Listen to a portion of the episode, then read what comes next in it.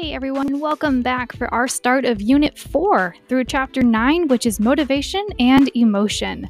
We're going to be looking at why we do some of the things we do and how our emotions play a role in making decisions. Before we do that, let's take a mindful moment to settle ourselves before we get started.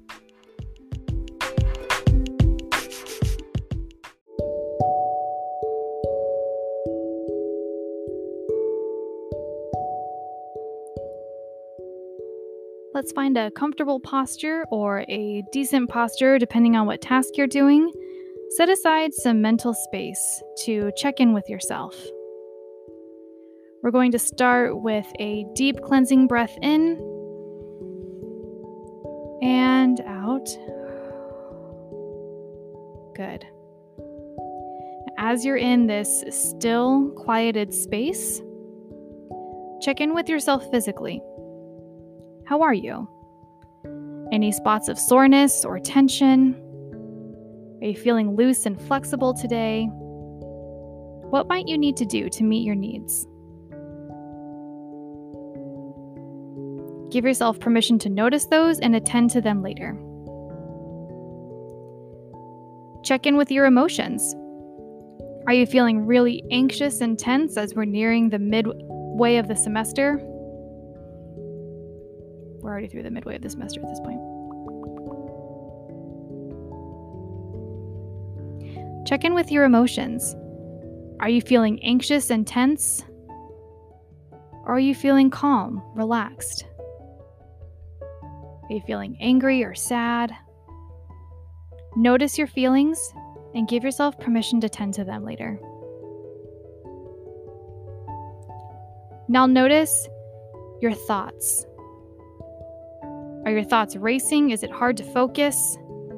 Or is your mind clear, ready to learn?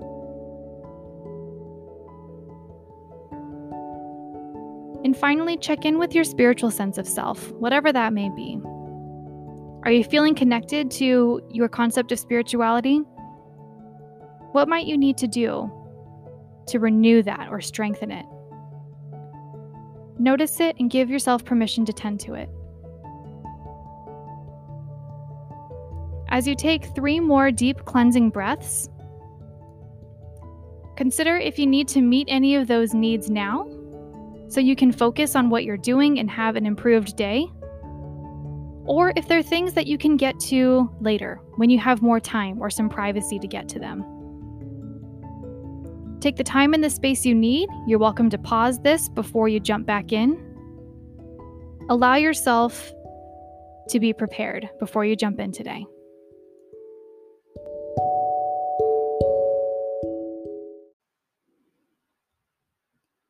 What are things that motivate us? Why is it that some people seem content to just let life totally pass them by, and other people seem like they have this unending energy and internal drive to get something done? Well, that's motivation, and there's two different types intrinsic and extrinsic. Breaking down those words, intrinsic, the first two letters are IN, in. It's inside of you. Anything intrinsic is something that exists within yourself. Intrinsic motivation is where we perform, we perform an action because the act itself is rewarding or satisfying in some internal manner. It makes you feel good for doing that. This is why people volunteer, or maybe they work in jobs that they find fulfilling but pay very little. They're getting a lot of intrinsic motivation, there's intrinsic value in that for them. And the opposite is extrinsic. The first two letters EX, think of exit, external, it's outside of yourself. This is a type of motivation in which a person performs an action because it leads to an outcome that is separate from or external to the person.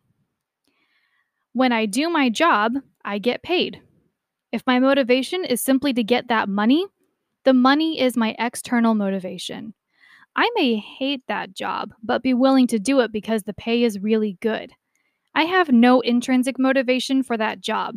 I have lots of extrinsic motivation.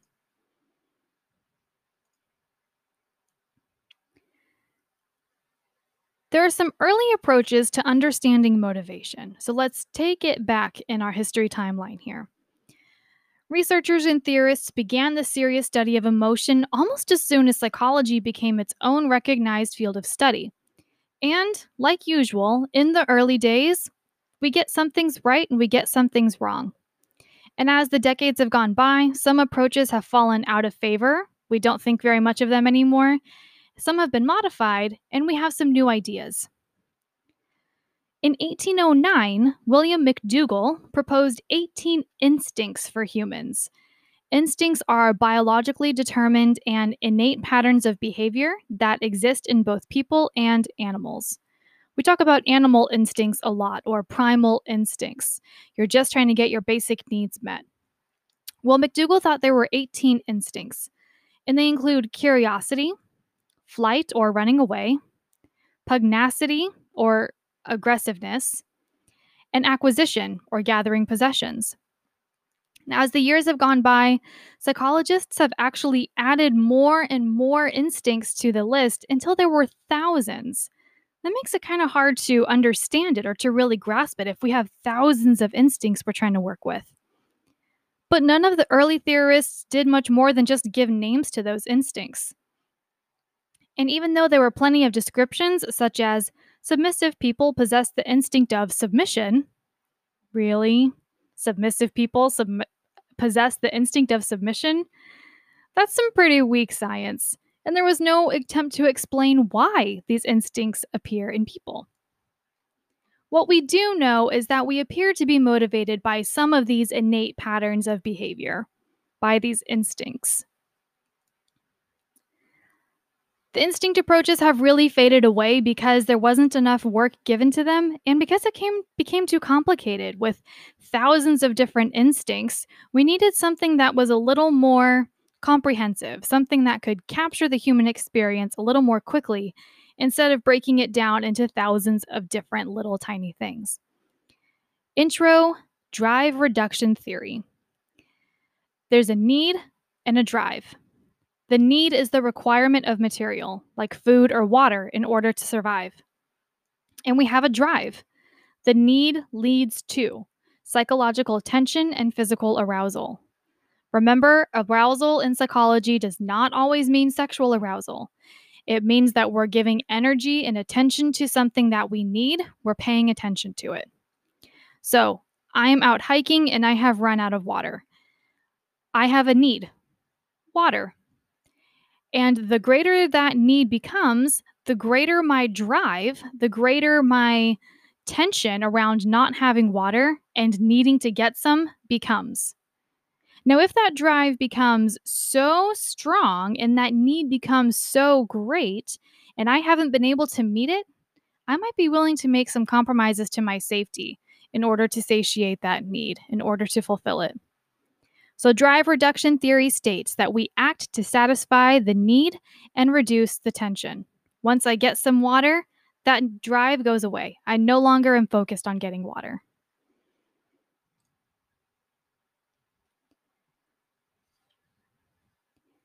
We have two different types of drives according to drive reduction theory primary and acquired. Primary drives involve the needs of the body, food, water, shelter, air. Acquired drives are learned through experience. I have learned to need money. I have learned to need a car that can get me places. I have learned to need a house that looks a certain way so people want to come over and spend time with me. I've acquired those, I've learned them through experience.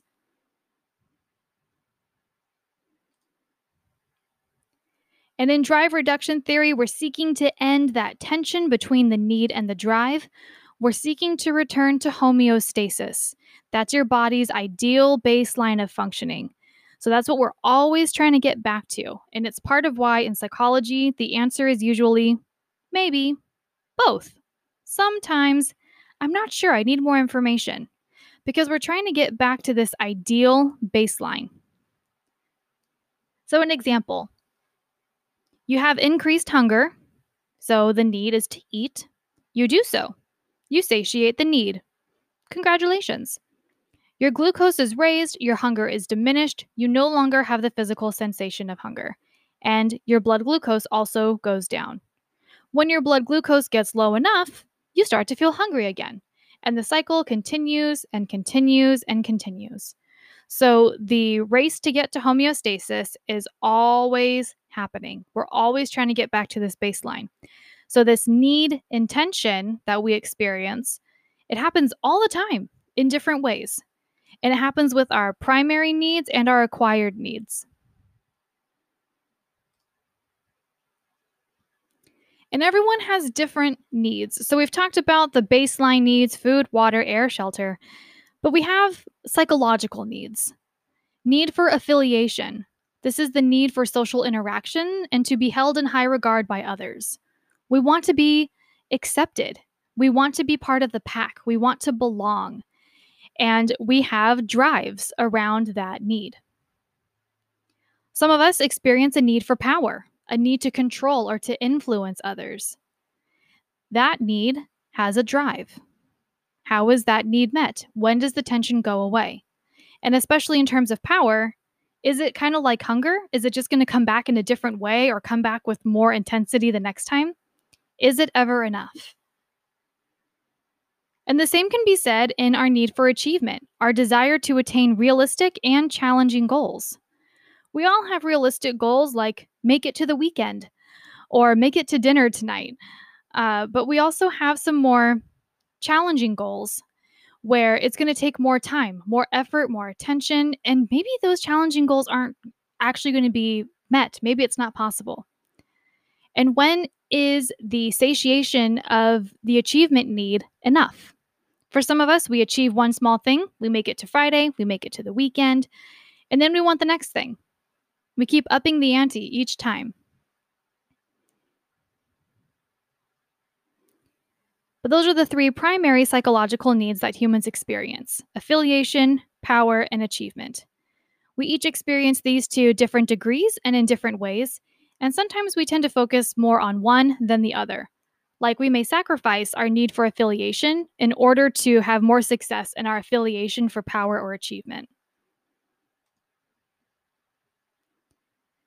Let's look more at the need for achievement and personality.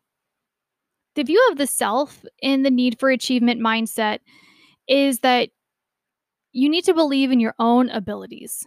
The view of self, belief about your own abilities there tends to be a belief that you have control over your life. And if you have control over your life, then you can control the outcome. And thus, you are able to achieve more because you have what's called an internal locus of control. I'm in charge, I'm in power. This is where we may see people who don't really want to believe in a higher power or have a lot of faith in the government um, or faith that some family member or friend is going to pull through for them when we're focused on our need for achievement, our personality type tends to be more internal locus of control. Locus means the center of. So the center of control is within me. I have it. For folks who have a high need for achievement, their beliefs around intelligence are either fixed or changeable. With fixed beliefs around intelligence, people tend to believe that you have what you have there's an external locus of control when faced with difficulty, which can lead people to give up easily or avoid situations in which they might fail. So, they oftentimes, according to the self fulfilling prophecy, will end up failing in the process because they believe it's going to happen.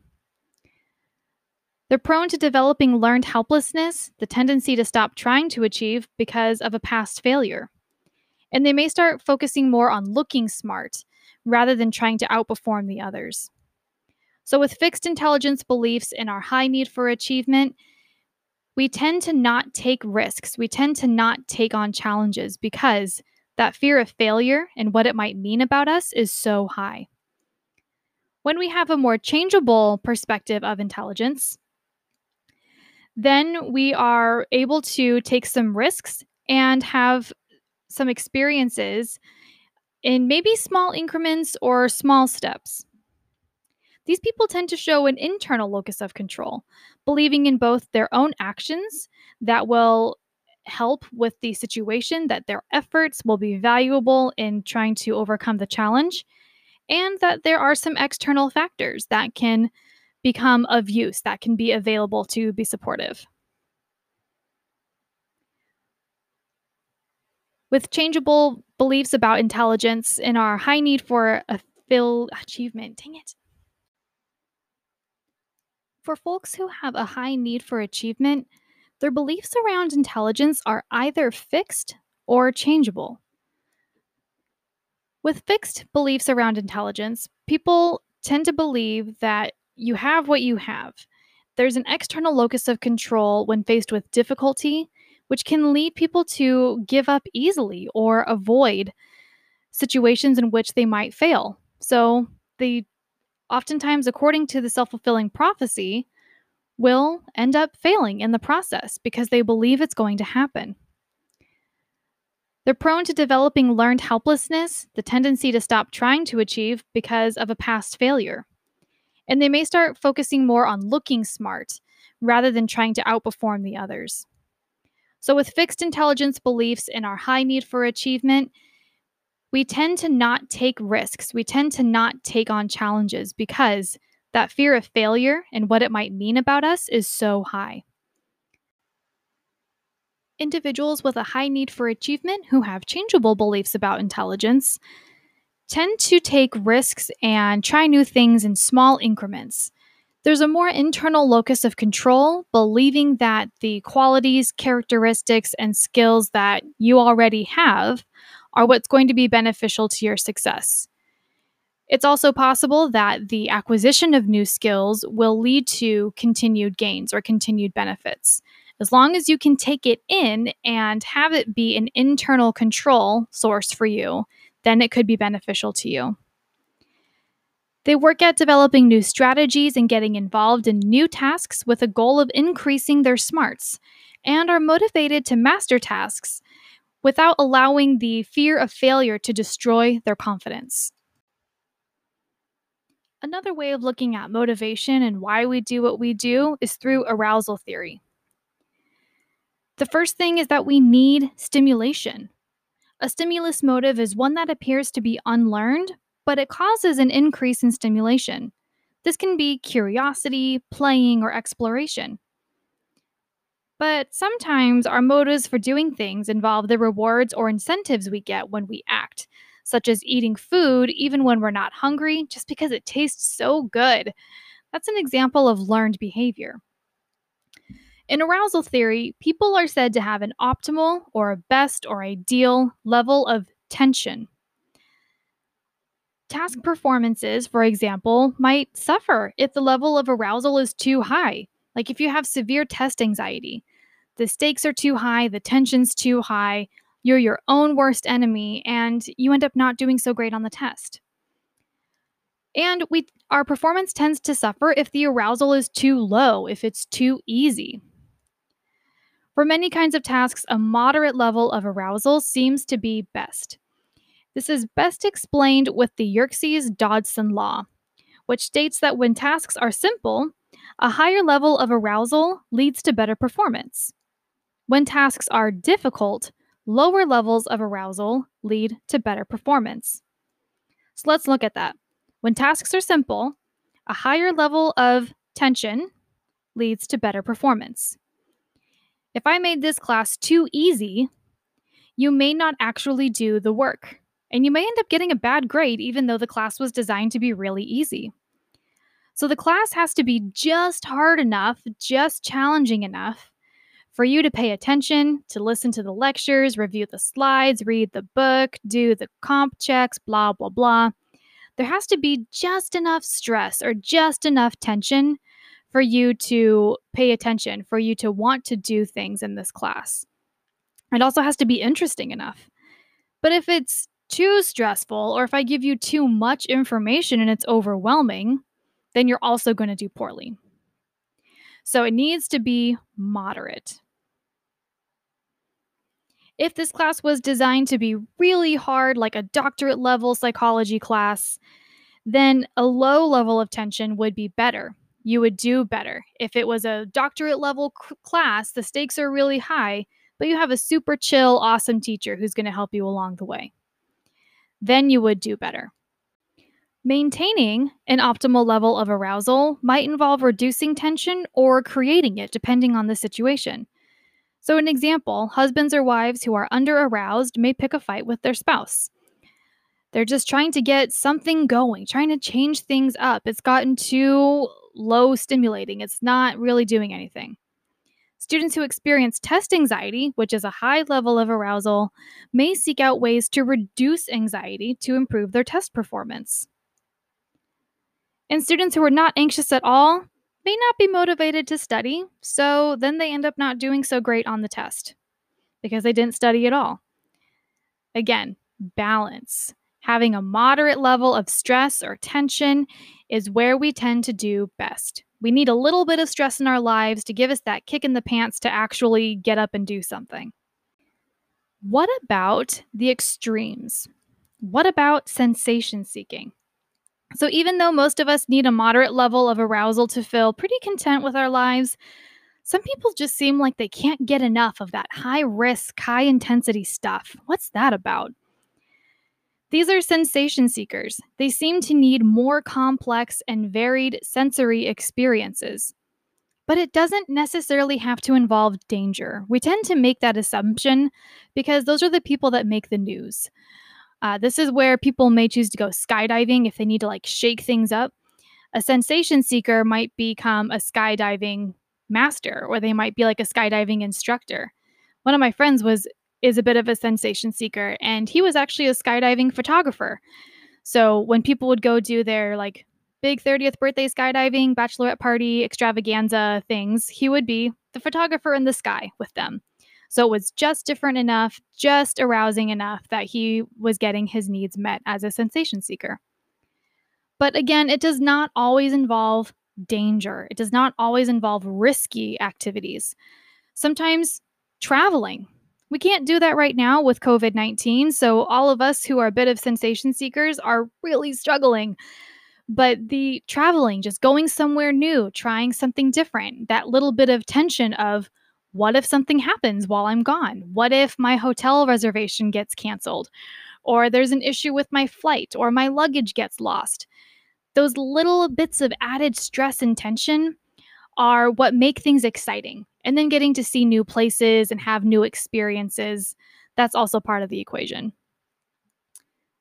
Sensation seeking might be related to temperament. Remember temperament from our last chapter? Whether you have an easygoing temperament, difficult to engage, or you need time to warm up and engage with somebody. You might remember back from chapter two when we were talking about the amygdala, that little almond shaped part of your brain that regulates fear. I mentioned someone by the name of Alex Honnold. He's a world famous rock climber and he has a hypoactive amygdala. It doesn't think things are dangerous in the same way that other people do. He doesn't get afraid the same way other people get afraid. So he's able to go climb these massive 3,000 foot granite walls in Yosemite National Park and be a little bit scared. Whereas some of us might be 10 feet off the ground crying for our parents. Uh, but so, temperament, Alex Honnold has a different temperament than the rest of us do. He has kind of a unique temperament. He might be a little slower to engage, a little slower to warm up. And that might lead into a bit of his sensation seeking. He's not seeking a fear experience because he doesn't feel a lot of fear when he's doing these things, but he's seeking that tension. Everything has to go just right in order for this to be successful. That's the part that's the draw for him. What is interesting about risk behavior, risk taking behaviors, and sensation seeking if we're by ourselves doing something, like Alex Honnold just goes climbing by himself. He does it's called soloing. He's by himself. Uh, when he's by himself, you know, he's not taking a lot of risks. Psychology indicates that when we're in a group, our willingness to take risky choices, risky chances, and engage in some risk behaviors, it goes way up, especially amongst adolescents. So you may have a teenager sitting at home not doing a whole lot, and you're like, oh, they're just a couch potato. But the second their phone bings and they're invited to go do something kind of stupid, all of a sudden they're riled up and they're engaged. they're aroused and they're really willing to participate in whatever risky behavior it is. Could be drugs, alcohol, hood surfing on a car. Teenagers are creative, they come up with all sorts of things. Had they not been in a group or had they not been invited to do that, they probably wouldn't have done it. It's when we get into a group that our mentality changes dramatically. And we'll get to explore that more in chapter 12 when we talk about social psychology.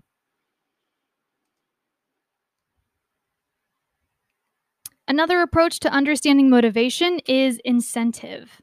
What's in it for me? What do I get out of this? Incentive approaches are where behavior is explained in terms of the external stimulus and its rewarding properties. The thing that's outside stimulating us to do something and whatever rewarding property is associated with that. Incentives are things that lure people into action. A great incentive is money. I've used paychecks as a big example, but here's another very real life example research studies. It is very hard to find people to participate in research studies. Even to do a 10 question survey, it's sometimes hard to get people to actually do it because it feels like it's a bother or it's just another thing to do and no one wants to do it. But you offer someone a $5 Amazon card to do a 10 question survey, magically research participants appear and they're all willing to help. So, an incentive is anything that lures somebody to action. It can also be something like ice cream, t shirts, sign up for this service and you get a free little tote bag. There's all sorts of little gimmicky incentives to try and get us to do things. Another big one is conceptual, it's more abstract. Freedom is a great incentive. If you get your license, you have the freedom to drive, to go out into the world by yourself. This is the same with policy change. This law gets passed, these people have freedom. That's an incentive that some of us have in trying to get certain policies enacted or changed. With incentive approaches, behavior is the response to the rewards of the external stimulus. I do the thing, I get what I want. Another great way to understand motivation is through humanistic approaches, and it brings us back to our good friends Maslow and Rogers with self actualization and peak experiences. You might remember this from way back in chapter one. Remember Maslow's hierarchy of needs? Hierarchy of needs? It's that pyramid shape where we have to meet the levels on the bottom in sequence in order to reach the levels on the top. So we start with basic needs and hopefully we ascend all the way up to self actualization. The lower needs have been satisfied, full human potential has been achieved. It is this crowning moment in our existence when we reach self actualization.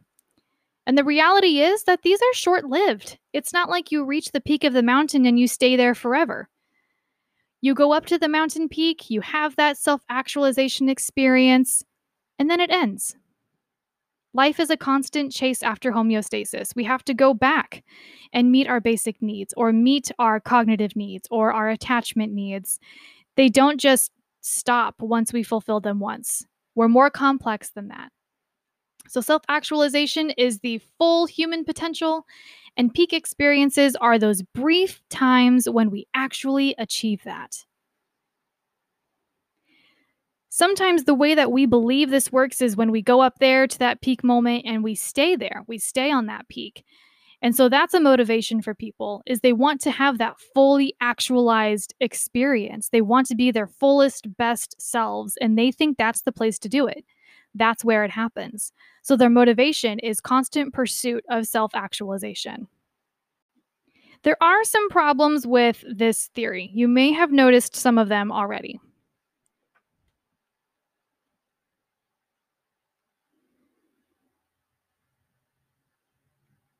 Maslow's work was based on Americans. So, being able to generalize motivation cross culturally does not really work in Maslow's theory, and it probably doesn't work in many of our theories. There's also very little scientific support for Maslow's theory. Had there been any scientific support, the lack of cross cultural consideration probably would have been brought up. All of his theories were based on personal observations of people rather than empirically gathered observations or research. So, kind of like Freud, it's really who you know and who you're around. And then you use that to build a whole theory of humanity off of? It sounds a little sketchy. I kind of liked Vygotsky's style more, where he would go out to different areas and really observe people in their natural habitat, rather than taking a few groups of people that he happens to have access to and, again, developing a whole theory about humanity based off of that.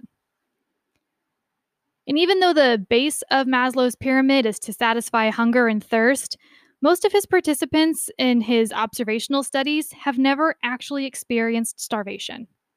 So asking them questions around starvation was kind of a mute point because they've never experienced it. So, how can they really report on what it was like or the process of moving from that immediate baseline of physiological needs to safety? There have been many cases throughout history where art- artists and scientists and other people have denied their own physical needs in order to focus on a more self actualizing need their painting or their study, whatever it is that they were more focused on. And I think I've mentioned this in this lecture series before, but belongingness and love needs are in the middle of the pyramid. I think a lot of people would actually put that at the bottom. And Harlow's monkeys actually exhibited that in the study we talked about in our last chapter with attachment. They opted for the mom who could not offer them any food but offered them comfort, a sense of attachment, of belonging. Similar to Maslow's hierarchy of needs in the humanistic theory of motivation is self determination theory. This one was developed by Edward Deci and Richard Ryan. And in this theory, there are three inborn and universal needs that help people gain a complete, whole sense of self, healthy relationship, and community with others. The three needs are autonomy, or the need to be in control of your own behavior and goals, otherwise known as self determination, competency, feeling a sense of mastery in life, and relatedness, feeling a sense of belonging. Ryan and Deci believe that satisfying these needs is best accomplished if the person has a supportive environment in which to develop goals and relationships with others. Such satisfaction will not foster healthy psychological growth, but will also increase the individual's intrinsic motivation.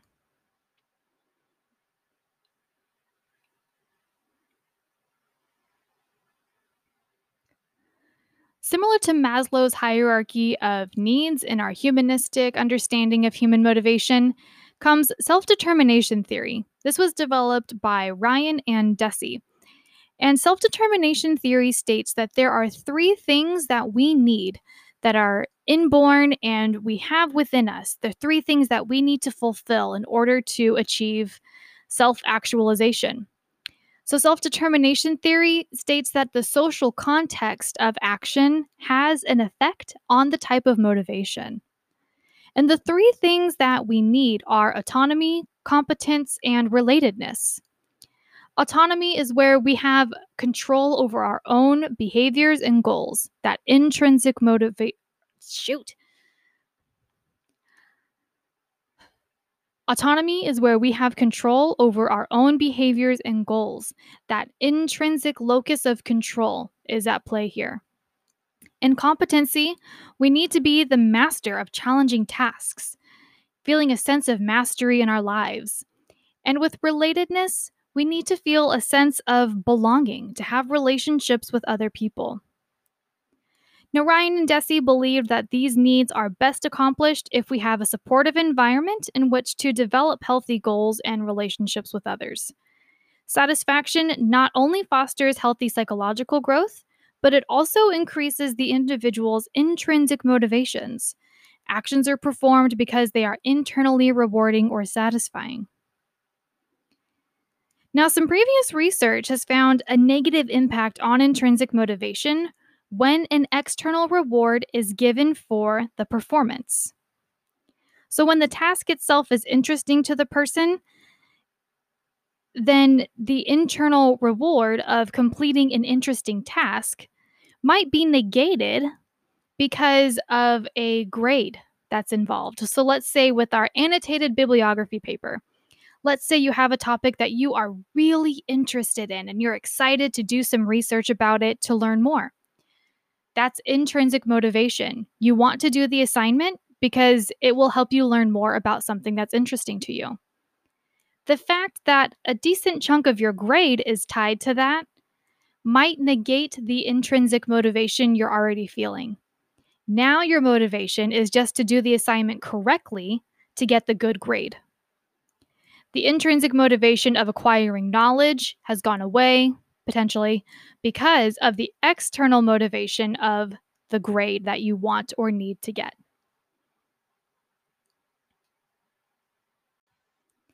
You might be thinking, well, why can't I have both? Why can't I get good grades, have that be a motivator, and have the motivation of gaining knowledge? Why can't it be both? Well, you are thinking like a psychologist. Oftentimes, the answer is somewhere in the middle. We as human beings are far too complicated to be all this or all that. We are usually somewhere in the middle. And there's usually elements of intrinsic and extrinsic motivation in everything that we do. Yes, I get paid to sit here and record this lecture for you to listen to.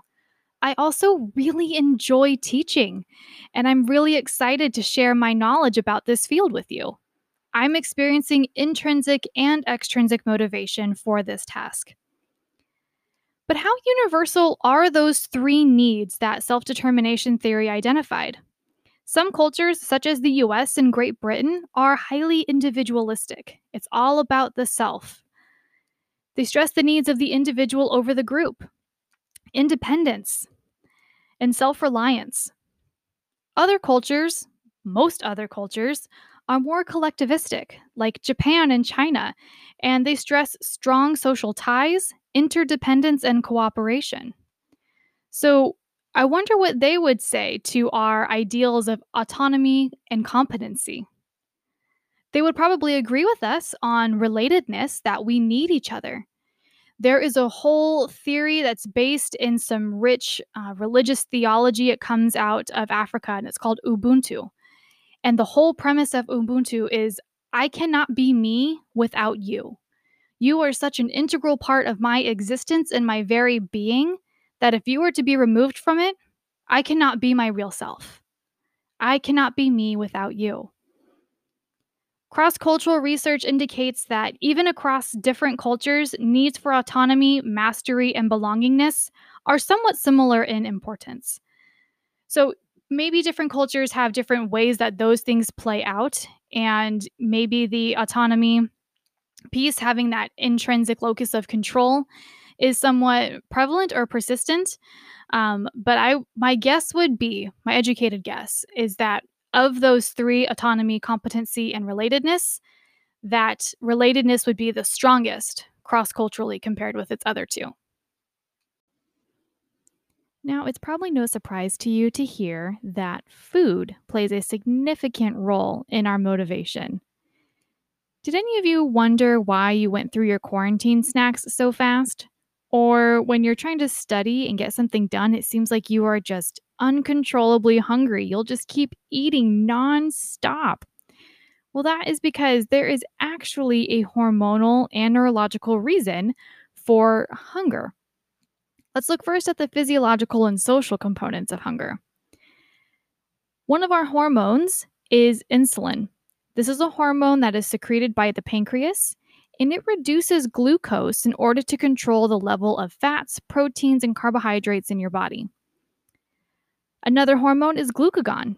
This is another hormone secreted by the pancreas, and it increases glucose to control the levels of fats, proteins, and carbohydrates. So insulin brings it down, glucagon brings it up. If you are or have any friends or family members who are diabetic, you are probably somewhat familiar with these terms. Being a diabetic myself, I have type 1 diabetes. Insulin and glucagon are part of my everyday vocabulary. When I want to eat food, I take some insulin so my blood sugar does not go too high. And if my blood sugar is too high, I take some insulin in order to bring it down. Now, let's say my blood sugar is low. That's dangerous. So I take glucagon artificial glucagon in order to increase my blood sugar so I'm back in safety. If you are not diabetic, your body does this naturally. And congratulations to you because when you have to do it manually yourself, it is not fun. But regardless of whether you have this as an automatic response or you have to do it yourself like me, insulin brings your blood sugar down. It reduces glucose to control the levels of fats, proteins, and carbohydrates. And glucagon increases it it brings up the level of fats, proteins, and carbohydrates. This is where leptin comes in. Leptin is another hormone secreted by the pancreas, and it seems to control your appetite. What's interesting is that genetic abnormalities in leptin receptors are linked to obesity. This makes sense when you break it down. That if your leptin receptors are not working correctly, they're not perceiving the correct amount of leptin then there is going to be an increase in hunger. Seeing here that there's a genetic quality to it, a heritable trait to it, we can have an understanding that obesity is not always just a series of life choices. There are genetic and hormonal components to obesity that are sometimes outside of a person's control. And what does the hypothalamus have to do with all of this? Well, remember that the hypothalamus is the puppeteer of the pituitary gland. So the hypothalamus is really the puppet master controlling all of your hormones.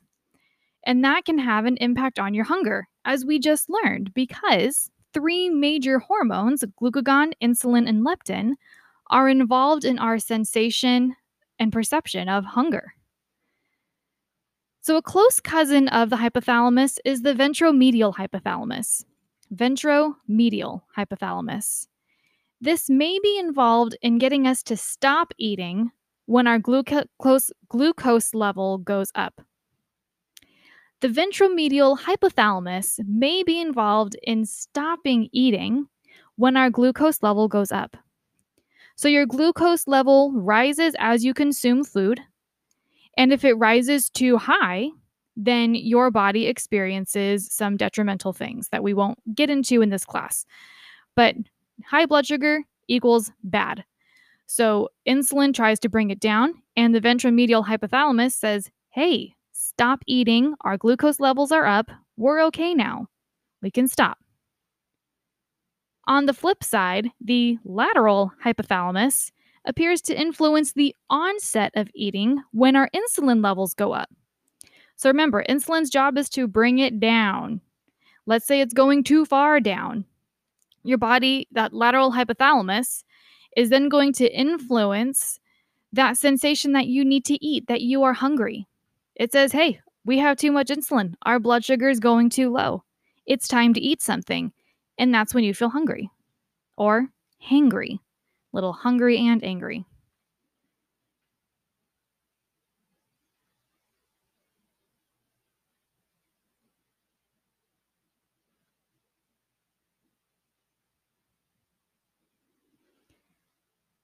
There's some other factors that influence the hormonal levels in your body, which can impact your motivation. We know hunger is a big motivator, it's one of our baseline needs.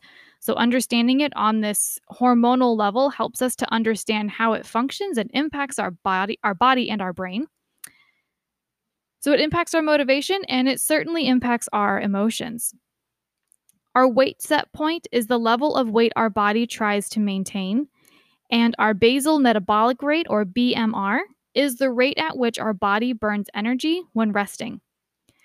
So, depending on what these kind of internal settings are, that's going to be linked to the lateral hypothalamus and the ventromedial hypothalamus.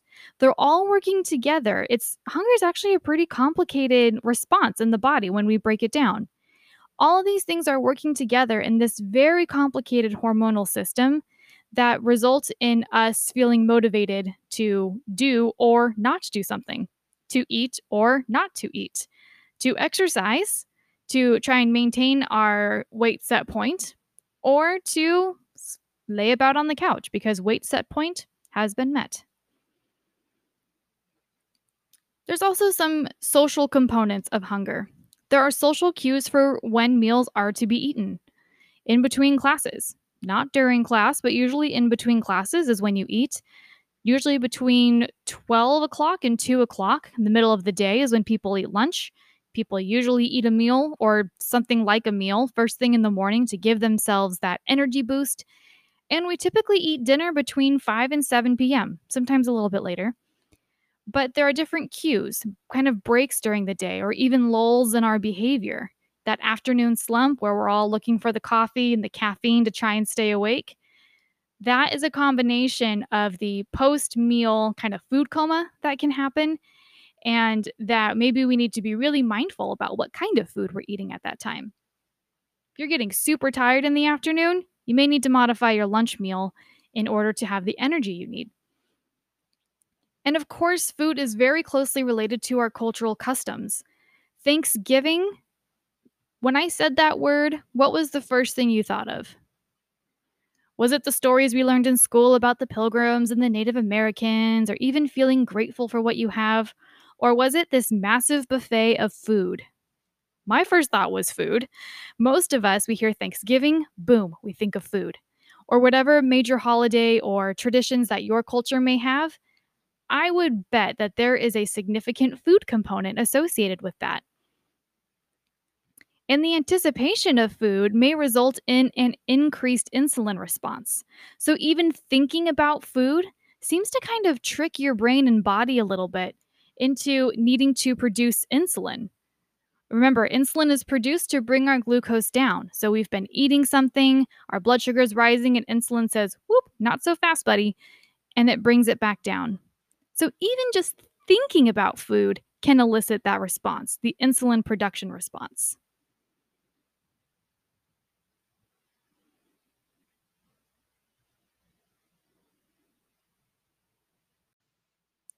So, let's put some of this together. When you even think about food, your body starts insulin production, which lowers your blood sugar, which in turn makes you feel hungry. So, you go seek out food. But why is it that when we're studying or we're stuck inside or feeling just kind of anxious about something that we're driven to food? Well, that's going to take us all the way back to chapter 11 that we did earlier in the semester in thinking about the hypothalamus pituitary adrenal axis. When your body perceives stress, your brain and body perceive stress, it activates the pituitary aspect of the HPA axis involves the production of glutamate. So, when we experience stress, the HPA axis is activated, regardless of what that stressor is, and regardless of how conscious we are of that stressor. If the brain perceives stress, HPA axis kicks in. And remember the P, pituitary, that's the hormonal system. And your body produces glutamate so it can fight flee, or freeze. Now, you can't really fight, flee, or freeze from coronavirus or from an exam, so your body has to figure out another way to manage the hormones that it's producing. It's going to keep doing this HPA axis activation regardless of what we do. And oftentimes that comes through, we use that glutamate, that desire, that drive to do something. I have this extra energy. And if that stress never goes away, we keep needing that extra energy where do we get energy from? Food. So we eat. This is why it's so easy for us to gain weight when we're stressed out. If we're going through a hard time, a particularly difficult semester, uh, right now it's wildfire season at the time of this recording. There's so many things that elicit that stress response from us that we would be constantly in this state of hunger and seeking out food because our body thinks, I need fuel to respond. When really what we need is mindfulness to slow down, to kind of reality check. We call that reality testing of walking through the logical steps of what's happening. When you add logic to anxiety, oftentimes the anxiety goes down. So, this is where you're starting to kind of feel munchy because you have a big exam coming up. Take a few deep breaths, take a mindful moment, and see if you can get your brain and body back under control in order to avoid that overeating. So, there's a pretty clear connection between how food and our whole metabolic and endocrine system influence our motivation. And in our next episode, we'll get to talk about how they influence our emotions.